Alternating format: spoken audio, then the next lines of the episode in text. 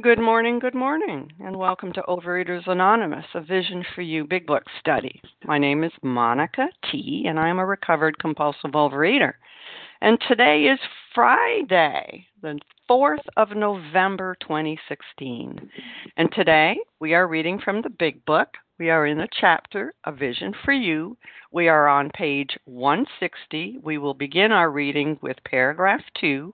And today's readers are The 12 Steps, Chris G, The 12 Traditions, Sarah W. And our text readers are Rachel W. and Amanda R. And our newcomer greeter for today is Nancy H. The reference number or share ID for yesterday, Thursday, November 3rd, 2016, is 9231. 9231. OA Preamble.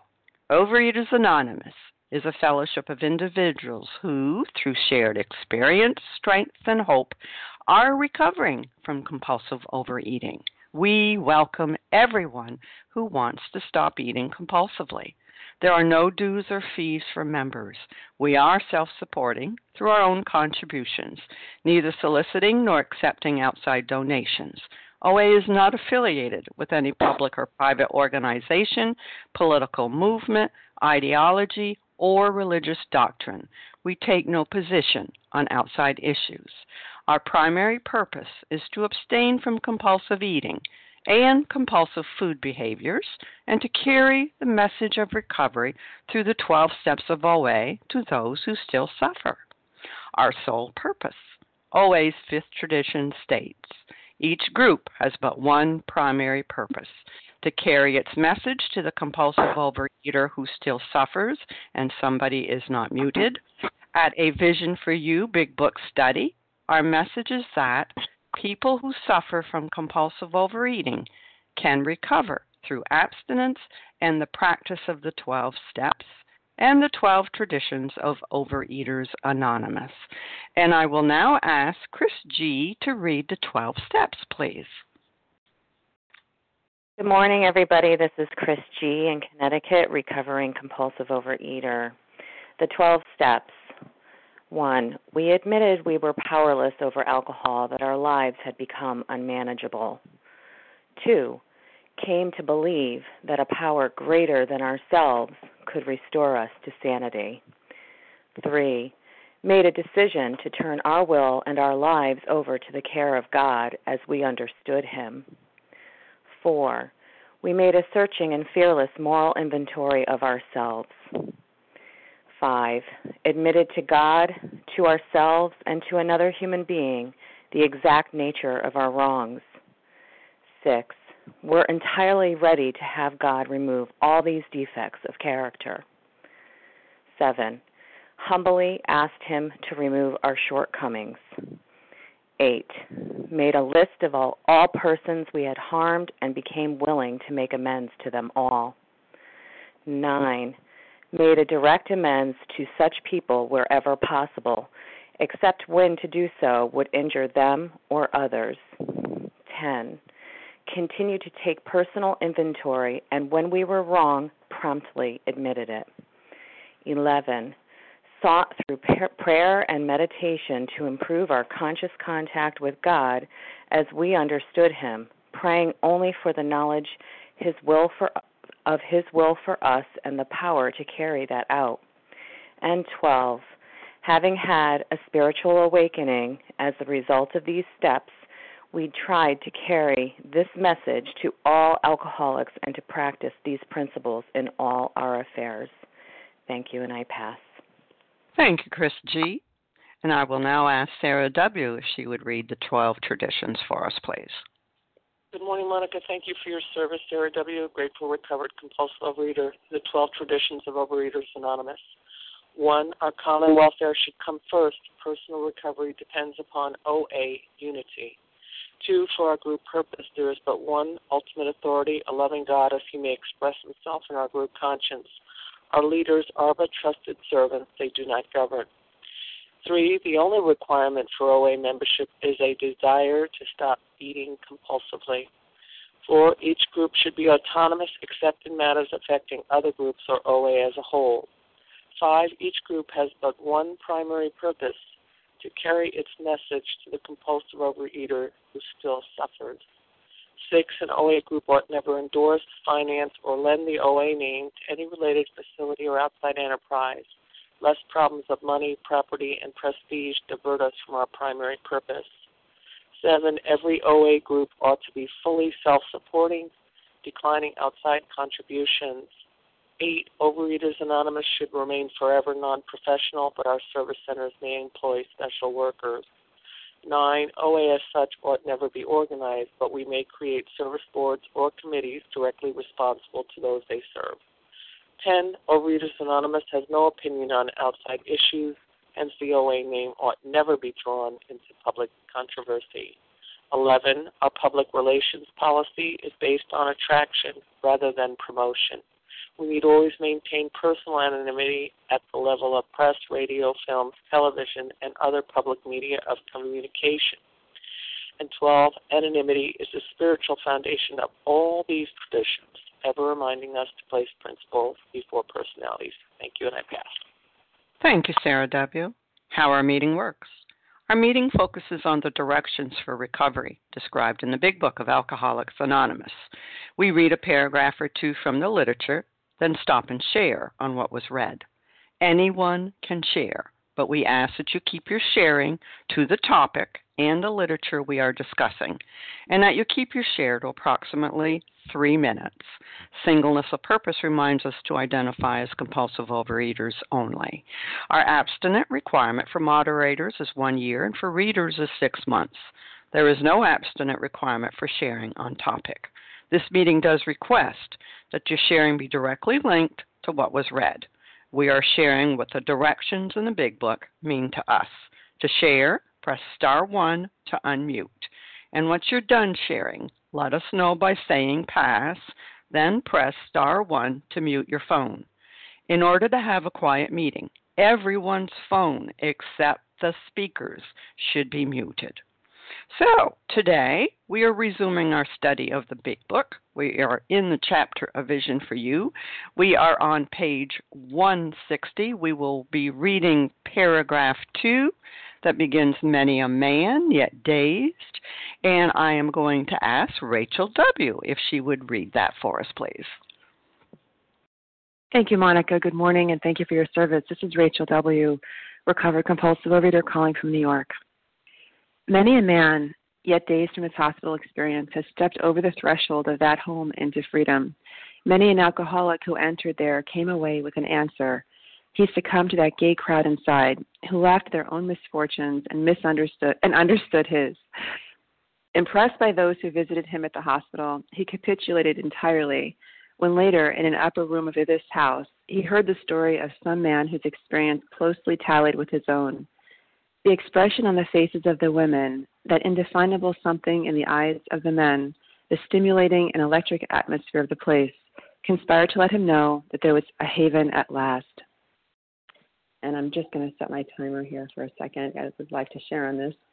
Again, my name is Rachel Delvey, recovered compulsive, calling from New York. And, I'm just thinking about what it was like to go to my first Diet Club meeting, showing up there, standing in line, herded cattle, waiting to be weighed, and on the way up, taking off anything appropriate in public that could be taken off, like shoes and jewelry and anything that had any weight on it, and getting up to the scale and being weighed in front of people and, plus 2 pounds and, I can't believe that. And thinking the binge I had last night, it caught up with my body. I had really hoped it was just somewhere out in the atmosphere, but apparently it caught up with me. And then, that was the humiliation of that. And then sitting down in this group and the leader said, this happened to me by a meeting where a leader said, so what brought you here? And this woman near me said, well, I got on my scale this morning and it said, it's a talking scale and it said one person at a time, please. And I knew I had to do something about my weight. And there was laughter, but the laughter in that room for me, was more of a humiliation. It was more of a let's get together and just negate ourselves as human beings for the fact that we can't lose weight, and then, on the way out, you know, buying massive amounts of things that were on sale, you know, and binging on those. And just, you know, but the whole idea of just the focus of the weight. And yeah, there was a threshold to cross over, a place to go, but the focus was on the weight and how, and this is what I got out of the meeting. Maybe it works for some people. It didn't work for me. But over here, what we're talking about here is exactly what happened with me. You know, days from binges, coming, you know, stepping over the threshold, coming into a place where, you know, there's laughter, there's camaraderie, but there's the experience, people sharing experience, strength, and hope, and people sharing authenticity, and people who are telling my story. It's like sometimes I listen on this line, and I just think, how could that be that it's like my autobiography is on this line every day in all of your shares, and I just have to say that I'm really so grateful, you know, because I know that electric atmosphere and the stimulation and what's in your eyes, the shiningness in your eyes of recovery, it's God speaking through all of us, because that's what happens is I go from being a self-centered person just focused on my weight or whatever, on the physicality of this whole disease, to someone who's useful. And that's what the 12 steps do. They transformed others. These other people got this glint in their eye that I could see something life didn't change. You know, I'll end with that. Life didn't change. The world still has its issues. Life still has its issues. But what changes is the person. And I could take that glow and internalize it for myself, and then now be here in a position to help others. So thank you for allowing me to share and to do service. Have a great day, everyone. Thank you, Rachel W. And we will be commenting on the second paragraph on page 160. And who would like to share on this comment, on this paragraph? This Janice is Bella. Can I share? Janice, Bella, Larry, Tina S, Shannon Larry, F. Tina, Shannon F. Shannon. Okay, this is what I've got. Janice M, Bella G, Larry K, Tina S, and Shannon F. Did I miss somebody? Vasa O. Vasa. Thank you. Okie dokie, here we go. Janice M., you're up, and then it'll be Bella. Well, thank you, Monica T., and good morning to everyone. My name is Janice M. from Massachusetts. I'm a grateful, recovered, compulsive overeater. The very first word, many. Many a man. Imagine. Many. It didn't say a few. You know, it's not their opinion. This is real. This is really real. It's just like on this line. Not a few of us, many of us have recovered, have escaped the demon, the beast for one day. You know, I was licked. I mean, when I came in here, I was licked. But I wasn't licked enough until I really put the, you know, food down and did the steps in order. My methods didn't work, you see. So this is where I found the escape. The escape from the beast. It's not an opinion. It was an answer, you know, because I've already tried everything. There was nothing left for me. And this is what they have found. They found a shelter, a haven. And that's what I found when I came into this group, a haven. I was home at last. The atmosphere, you know, was so different. It was effective. I heard the problem. What the problem was that, gee, I had an allergy. Yeah, I understood that. But I had the obsession of the mind that I couldn't stop. I mean, I stopped, but then I couldn't stop to start again. I mean, I'd always start again. And so that was that's the effectiveness of this atmosphere, especially in this group, of a recovered meeting, a healthy meeting. It was electric, absolutely. You know, so now... We are a group of people, and we represent what the program of recovery is all about. That's our duty. That's our job, which is a joyful job. And we've created, and I've come from hopelessness to hope. So, you know, we're supported by this group. But this is, again... when we get the spiritual awakening as a result of these steps by telling our story, not the opinion of a book I've read or who this or they did this. It's me. I'm telling them what I was like and then what happened and how I am today. because through the miracle, I succumbed to recovery. Now, you know, everybody doesn't want recovery. You think just because they're in these rooms, they want recovery. Well, they don't.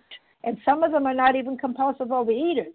So, I mean, it's up to us. Do we have a choice? Do we want to succumb, surrender to this recovery process, or do we want to continue in the disease? And the disease, there's no way out. There's only death at the end. Or first you die, first it's insanity, and then we die. And with that, I pass. Thanks. Thank you, Janice M. All right. Bella G., you're up, and then it'll be Larry K. Thank you. Good morning. My name is Bella G., and I am a thankful recovered compulsive overeater. Thank you, Monica, for doing this service, and thank you, everybody on the line. And electric atmosphere of the place. And this is exactly what I feel every morning when I am on this line of Vision for You. This is exactly what I feel, the electric atmosphere. It's so interesting. We are such a huge, huge group of people. I don't know some of you.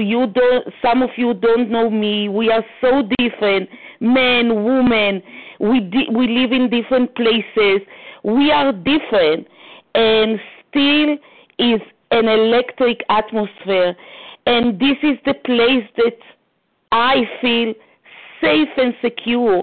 This is a group of people that I feel that, you know, I can talk without feeling ashamed and lonely. And yes, I never hear here with this group of people the blaming and judging. And, you know, like the share before said, that, you know, people talk here on the line and I feel, oh, this is exactly me. This is exactly me. How this person knew that I went or I am going through this, the same thing. And here in this program, in this group, we share our experience, strength, and hope. You know, it's not a teacher-student program. It's not a therapist and patient. It's not a doctor and a patient. We are here all together because we are all here disconnected ourselves from our ego.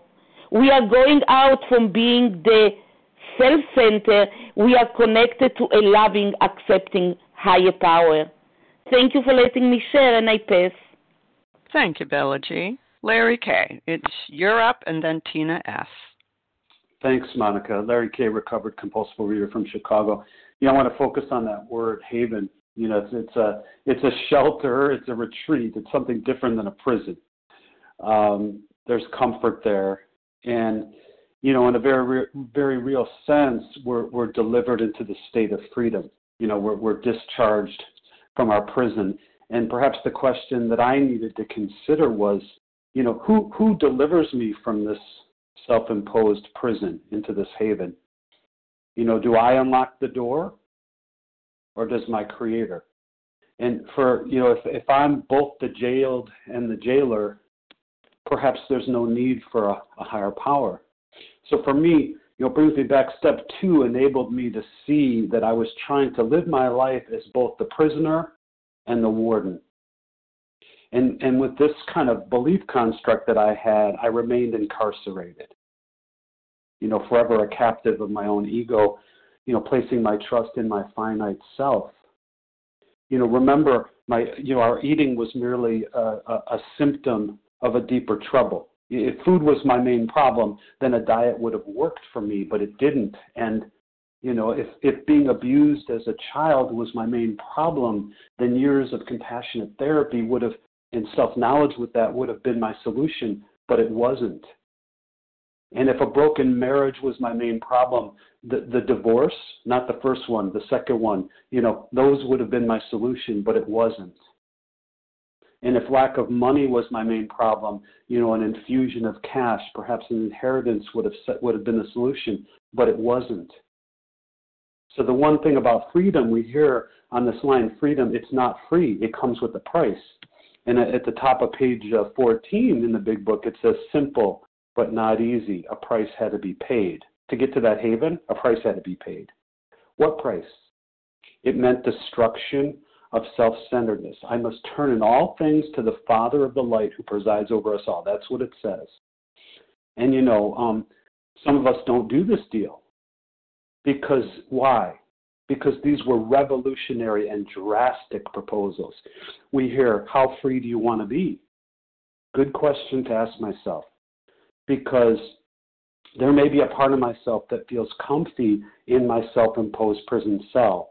I'm like, Otis from Mayberry. Remember the old Andy Taylor, the Mayberry? I'll just lock myself in my prison. It's where I'm most comfortable. So thank God that perhaps we come to that place where step two, we can understand that and we can get to that haven. Thank God for Alcoholics Anonymous. With that, I'll pass. Thanks. Thank you, Larry K. Tina S., you're up, and then it'll be Shannon F., I think. Thanks, Monica, for your service. Tina S., compulsive eater, anorexic in Florida. And I just heard some really, really wonderful shares, and I appreciate that. I can really relate to this paragraph. I walked into a place where I saw freedom in others. I was pretty skeptical. I had been, not necessarily in the rooms, but I had been participating in my disease for a very long time. And I saw that they had an answer, but through my own failures, of trying to do it on my own, I finally came to a place of just being a little bit willing to do something different, and I became open-minded just enough to take action upon the suggestions that people were giving me, and through that, something started to happen. And I loved what was shared. If I'm thinking I'm doing this on my own, I'm screwed. I have to trust and depend on a power greater than myself one day at a time. And I also know that when I first came here, let me just tell you, this is for me, the laughter was pretty agitating to me, because I thought, well, look at them, and poor me, But over time when the psychic change started to happen, the laughter became exhilarating. It became motivating, and inspiring. And I wanted what they had. I wanted what they were doing, And so I continued the action of practicing the principles in all my affairs. I wish there were another way because, like was said, there's work to be done. I got to do this thing diligently, one day at a time, And if I continue to do this deal, I continue to get it, whether I want to or not. I had a conversation with several people yesterday, and I just say, and mostly I say it for me. I do this whether I want to or not, because a lot of times I don't want to. But, I love the result that I get. So with that, I'll pass. Thanks. Thank you, Tina S. Shannon F., you're up, and then it'll be Vasa O. Hi there. This is Shannon F. from Duluth, Minnesota. Can you guys hear me okay? Yes. Awesome.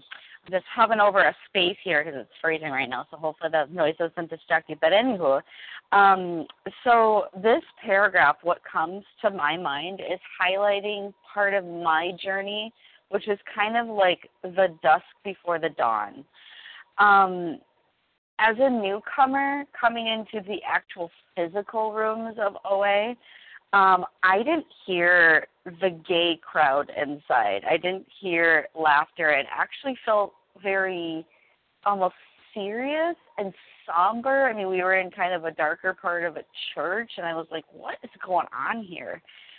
Thankfully, I was stubborn, and I made myself come back because I didn't have anywhere else to go besides treatment. So I was like, well, I'll take the option that's not going to cost me thousands of dollars. So thankfully, that pushed me back towards coming back and trying it out, but it highlighted to me that there are lots of places in OA for meetings that are recovering, and there are many meetings that are still sick.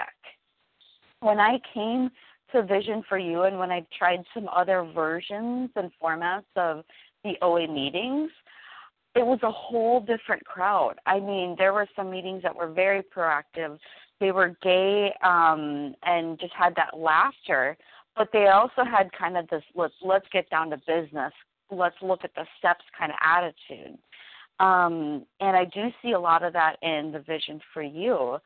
So for me, what I've learned to kind of from this part of the book is that recover in the strong meetings, charge my battery there, then go back to the meetings that are sick to be a message, to be a light to people that need to see that there are stronger places of recovery.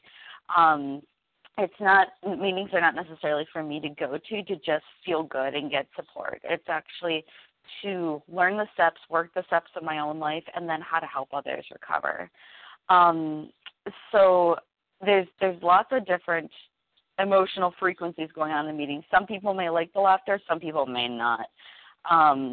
So that's what's getting highlighted to me. But it does highlight the whole concept that we've got something to be grateful for, that we can come together and we have the option of laughter. Once we get farther into recovery, we look back at our craziness and what we've done to get food, but also we get to laugh together as to going through the challenges of life, because laughter is healing. So that's just a couple of things that come up, and I'm just sending a lot of love to everybody on the line today. And that's what I've got, and I pass. Shannon F. from snowy Minnesota. Take care. Thank you, Shannon F. And Vasa O, it's your turn. Good morning. Monica, did you call my name? I did. I'm sorry, I didn't hear you. Okay, good morning, everyone. My name is Vasa, grateful, recovered, compulsive overeater, calling from Foxborough, Massachusetts. And again, thank you, Monica, for your service. And I was very, very skeptical when I came to my first OA meeting. But the person, the 12th, stepped me for about a week and just said, just go with an open mind. Just go and listen and see what you're going to hear. What, God will show you in that meeting, and it was just, when I came to my first meeting, there were around 20, 25 people, and I heard laughter, and I also heard the speaker sharing her own experience, with the food, and boy, that was not, she was very, very serious, and she just, she was out there and told us, what, it's going to kill you if you don't do the work that's laid out in this big book, in our steps, it's going to kill you. And I could identify with her so much. My mother died 2 or 3 years before I came to Overeaters Anonymous, and she told the same story as my mother was going through. And my mother didn't make it, but this woman made it. It's a killer disease. And for me, when I read them for the first edition, we of Alcoholics Anonymous are more than 100 men and women who have recovered from seemingly hopeless state of mind and body. And I was just so excited to hear the good news. I said, if there's hope, there's got to be hope here for me, because this was the last stop. That's it. This food had me by the throat. So I heard this solution, and I took it very seriously, and I was ready to surrender. I was just so ready to surrender to the program, 12 steps, higher power, God, whatever you tell me, I will surrender to. And I'm just so grateful that I have done that, and I've been in the program for decades and decades. And I'm not boasting, and I'm not bragging. It's by the grace of God I've been able to put the food down and have kept it off for many, many years. And it's doing service. Putting the food was hard at the beginning, but the solution for me is to give service to others that are suffering with this disease. It's a killer disease. And thank you for letting me share, and I pass. Thank you, Vasa O. And we are on the second paragraph on page 160. And who else would like to comment on this paragraph? Barbara B. Barbara. Melissa C. Melissa. Anybody else? All right. Barbara D., you're up, and then Melissa. Mary B. Mary, okay. throw in Paula D there. Paula. Okay. All right, this is what I got. Barbara D, Melissa C, Mary B, Paula D. Barbara, it's your turn. Okay, this is Barbara B, a recovery compulsive overeater in Massachusetts. And this wonderful look at what it was like to come to that home takes me back to what it was like for me to go to my very first OA meeting many years ago, when nothing else had been like that experience. And they used the phrase, at last. At last, after a lifetime of having clergy people try to inspire me, doctors try to understand the disease, which they could not, groups, endless lifetime of misery with the food, misery without the food. A friend and I, who'd been once again forming some kind of a group, fashioning our own steps, principles, heard that there was a movement originating in California that had been based on Alcoholics Anonymous and Gamblers Anonymous that had adapted the steps to overeating, compulsive overeating. And we searched out that meeting in northern New Jersey, went into a preschool room of a nursery school, and there were people just like the people in this home. They were laughing, their eyes were sparkling, they were on fire with what they had discovered as a way of life and a solution and an answer, just like what I hear is going on in this home.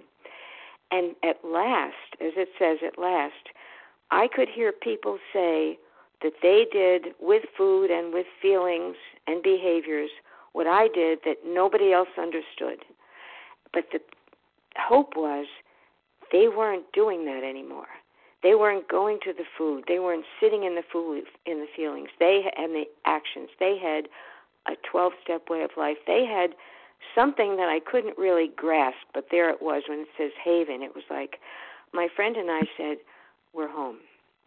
And I can remember shortly after that, as I began to work with the woman that I related best to, and we heard each other's stories, and she shared with me how she came to recovery and what she went through with the Big Book and the steps. I can remember going on a trip from northern New Jersey into New York, and a friend who used to be in one of those groups that we'd struggled with for years and years in each other's homes said, "What's different about you? There's something different in your eyes." She spotted it even before I was aware of the process that was going on. So as I look back at this now, I'm reminded that this is what I'm called to do, to listen to people, to hear their stories, to share mine, and then to give the hope, to share the hope and the way. Thank you. I pass. Thank you, Barbara B. Melissa C., you're up, and then it'll be Mary B. Hi. Good morning, everyone. It's Melissa C., recovered compulsive overeater in New York. And you know, the words that really jumped out at me today is succumb, capitulated, and haven.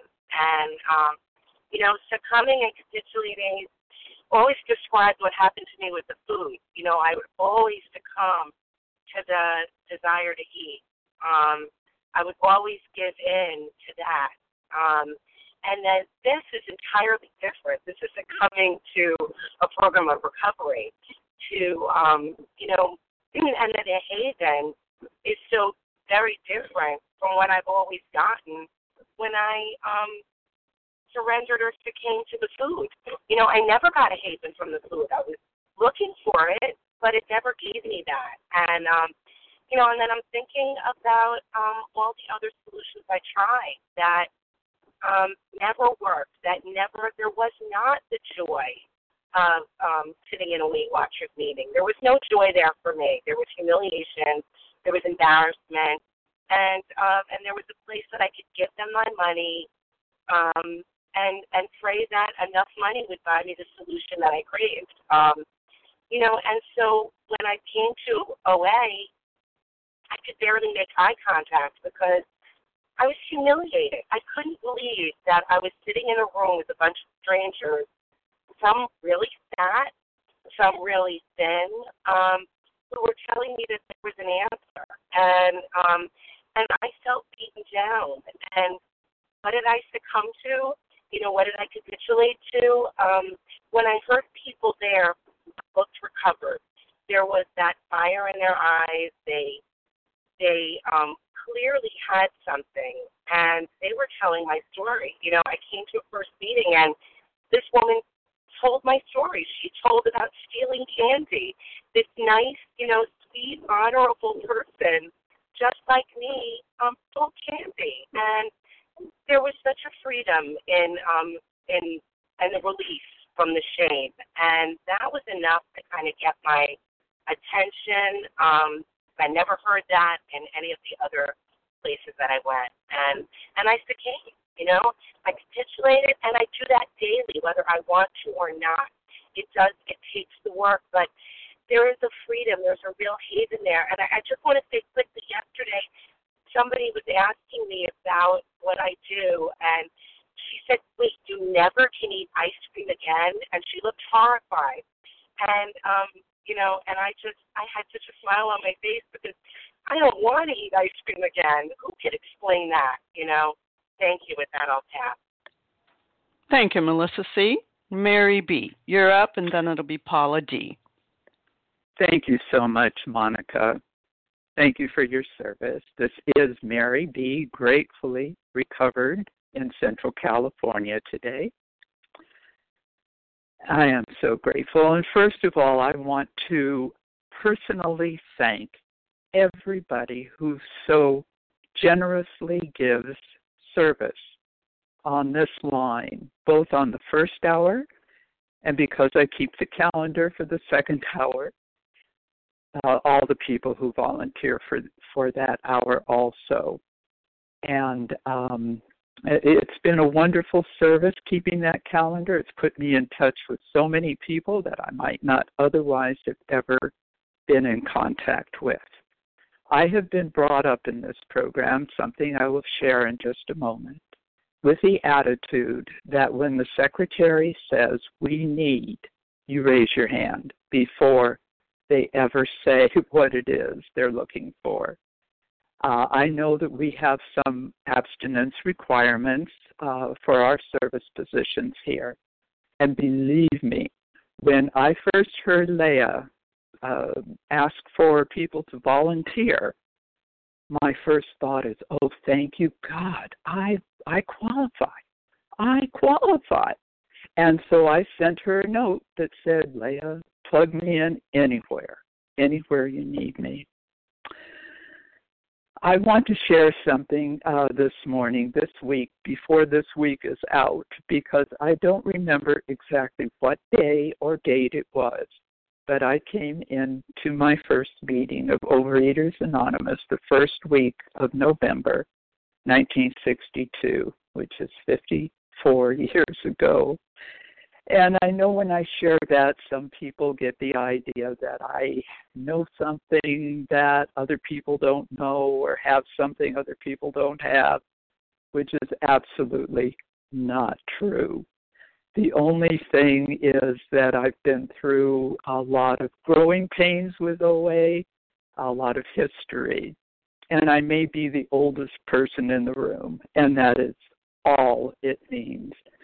What do I want the newcomer to know from sharing this? I want the newcomer to know this is not a diet club. This is a way of life, and a wonderful, wonderful way of life. I cannot imagine life without this program. I am so grateful. Believe me, I tried to get away from here a number of times, and my higher power just kept shoving me back in the room. And I'm just grateful for 11 years of back-to-back abstinence, for 80 pounds on maintenance for that many years also. I am grateful, and I just wanted to share that this morning. Thank you all. Thank you, Mary B. And Paula D., it's your turn. Well, good morning, Monica.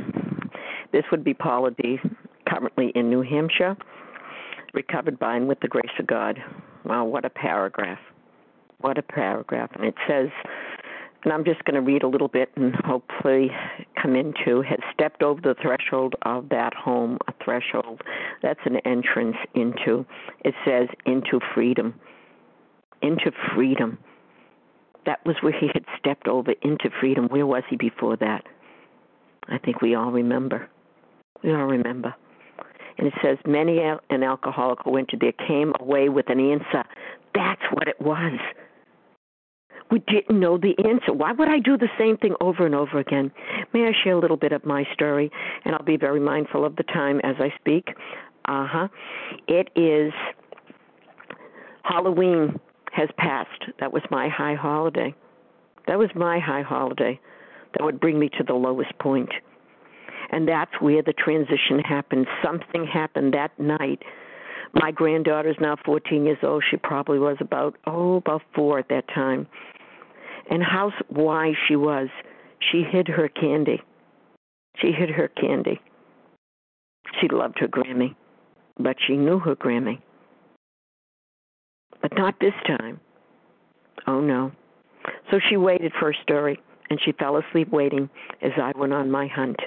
And I found it under a pillowcase, under her father's bed. I think you know the rest of that story. But this story here, an answer.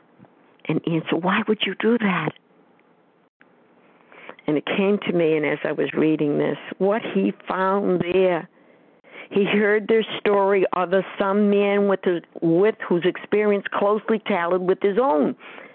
You see, I couldn't add it up, and neither could they. But then they found an answer, and that's where it was, the expression. You know, when we go to, and I love XXXI, 1 year later he called to see me, and I experienced a very strange sensation. I knew the man by name and partly recognized his features, but there all resemblance ended. From a troubling, dispersed, nervous wreck had emerged a man brimming over with self-reliance and contentment. This is what he found. These men who lived through that? But wait, in Bill's story, remember when the door was opened? The door opened, he stood there, fresh-skinned and glowing. There was something about his eyes. He was inexplicably different. What had happened? Each, what had emerged? And as we read here, look at a whole room full. A whole room full? And then he says here, the stimulating in an electric atmosphere. What does electric do? It flows. It flows through a current. That current, God himself. Current from one to another. He felt it. And he became part of it. Conspired to let him know. Here was haven at last. Monica, thank you. Much appreciate that. With that, I do pass. Thank you, Paula D. And would anyone else like to comment on this paragraph, second paragraph on page 60? Rochelle from Maryland. Rochelle? Yep. Renee C. Renee? C. C. Anybody else? Sharon W. Sharon W.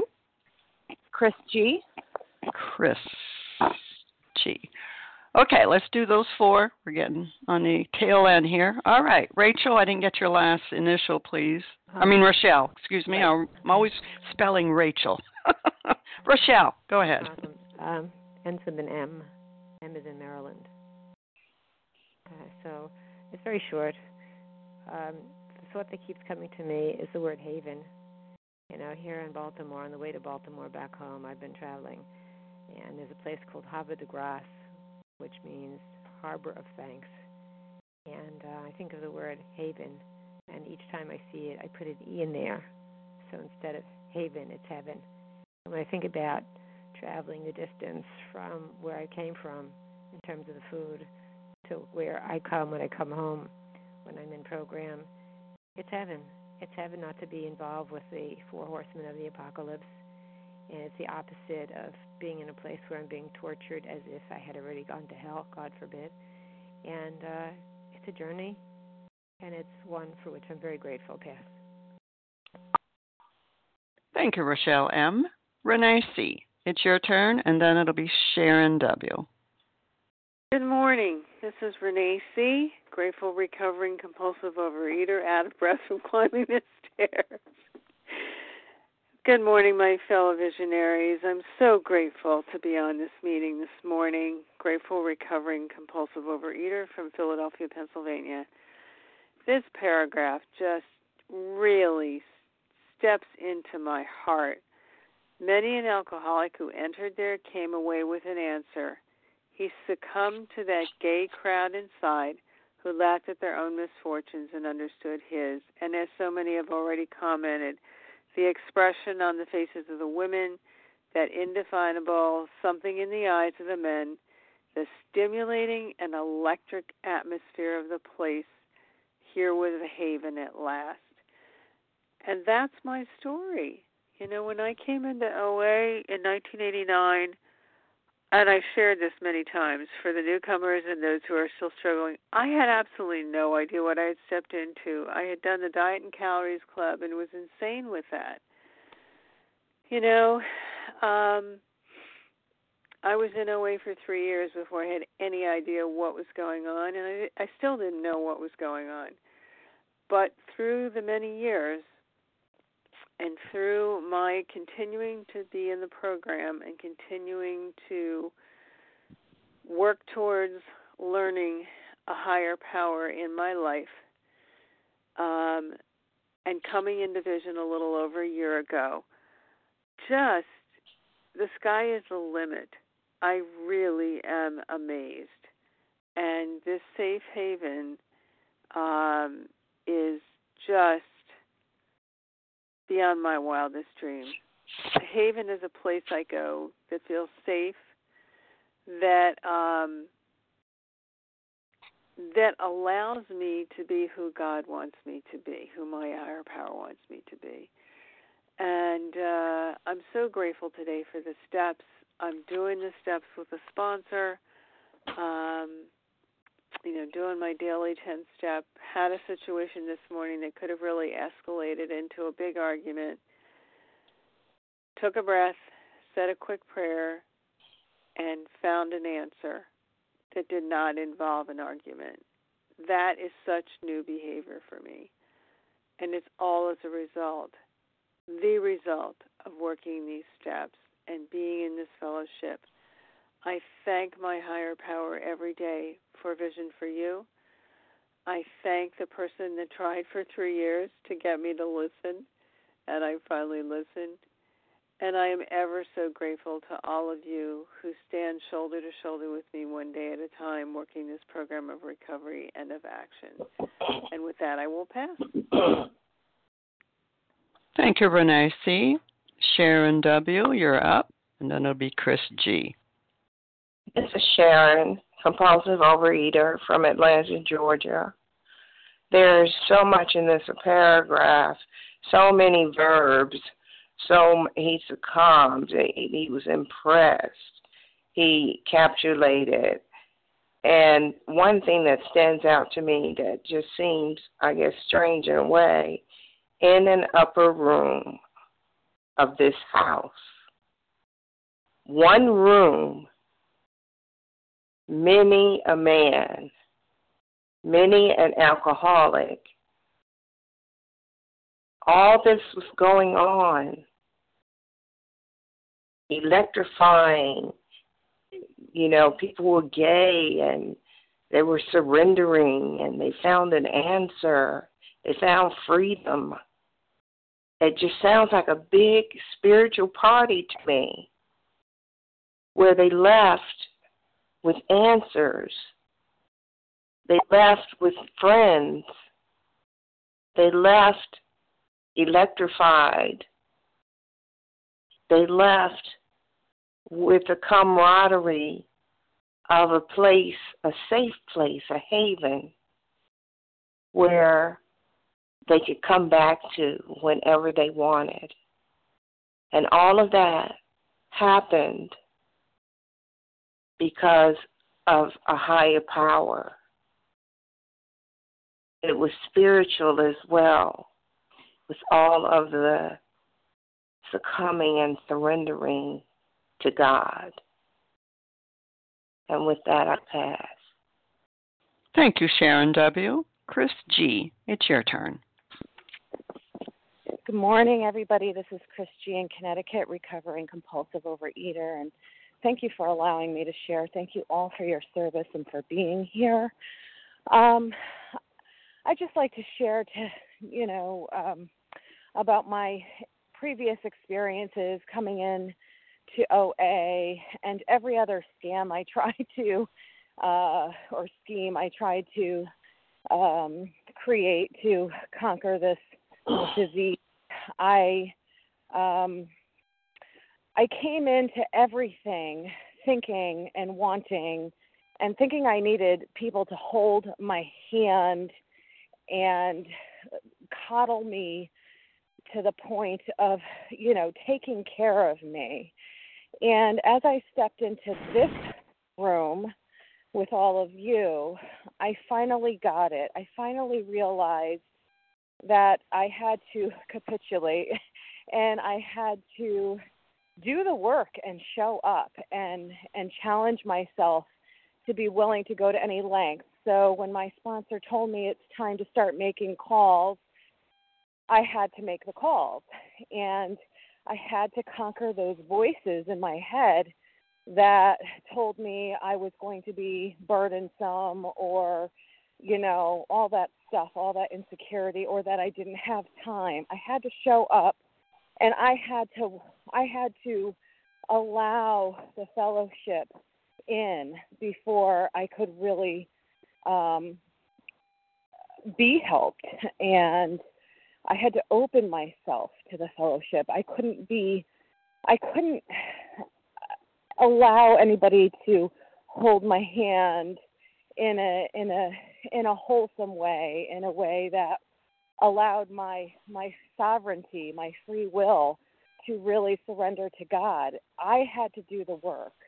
And it just feels so grown up of me to, with God's grace, to say, you know what, whatever it takes, I am willing to call every person on this line and allow the goodness of this fellowship and the electricity that's going on in here, because I'm worth it and everyone is worth it. We all have a purpose to be of service and to carry the message, and we're all children of God.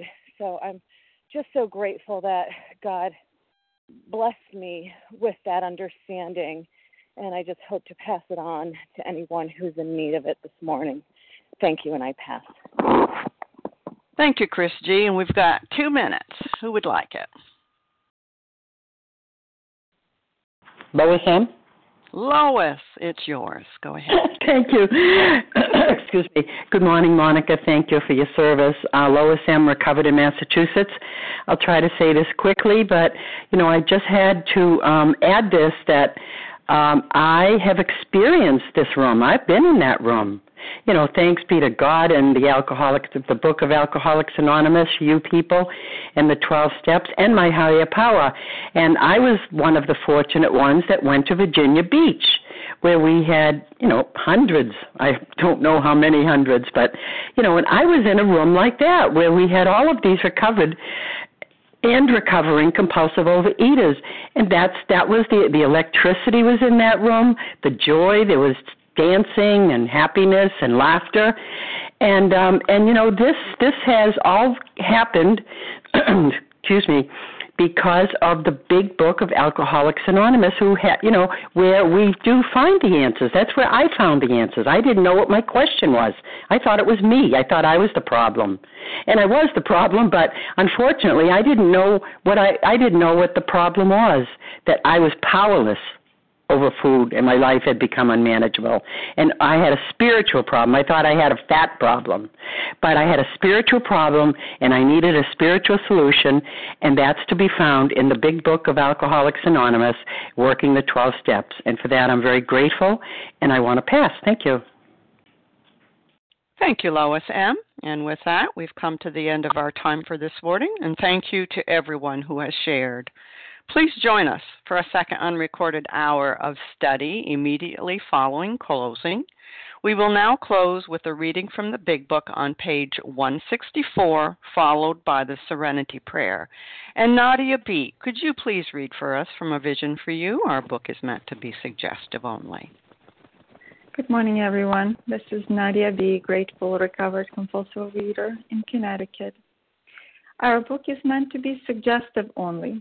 We realize we know only a little. God will constantly disclose more to you and to us. Ask Him in your morning meditation what you can do each day for the man who is still sick. The answers will come if your own house is in order. But obviously you cannot transmit something you haven't got. See to it that your relationship with Him is right, and great events will come to pass for you and countless others. This is a great fact for us. Abandon yourself to God as you understand God. Admit your faults to Him and to your fellows. Clear away the wreckage of your past. Give freely of what you find and join us. We shall be with you in the fellowship of the Spirit, and you will surely meet some of us as you trudge the road of happy destiny. May God bless you and keep you until then.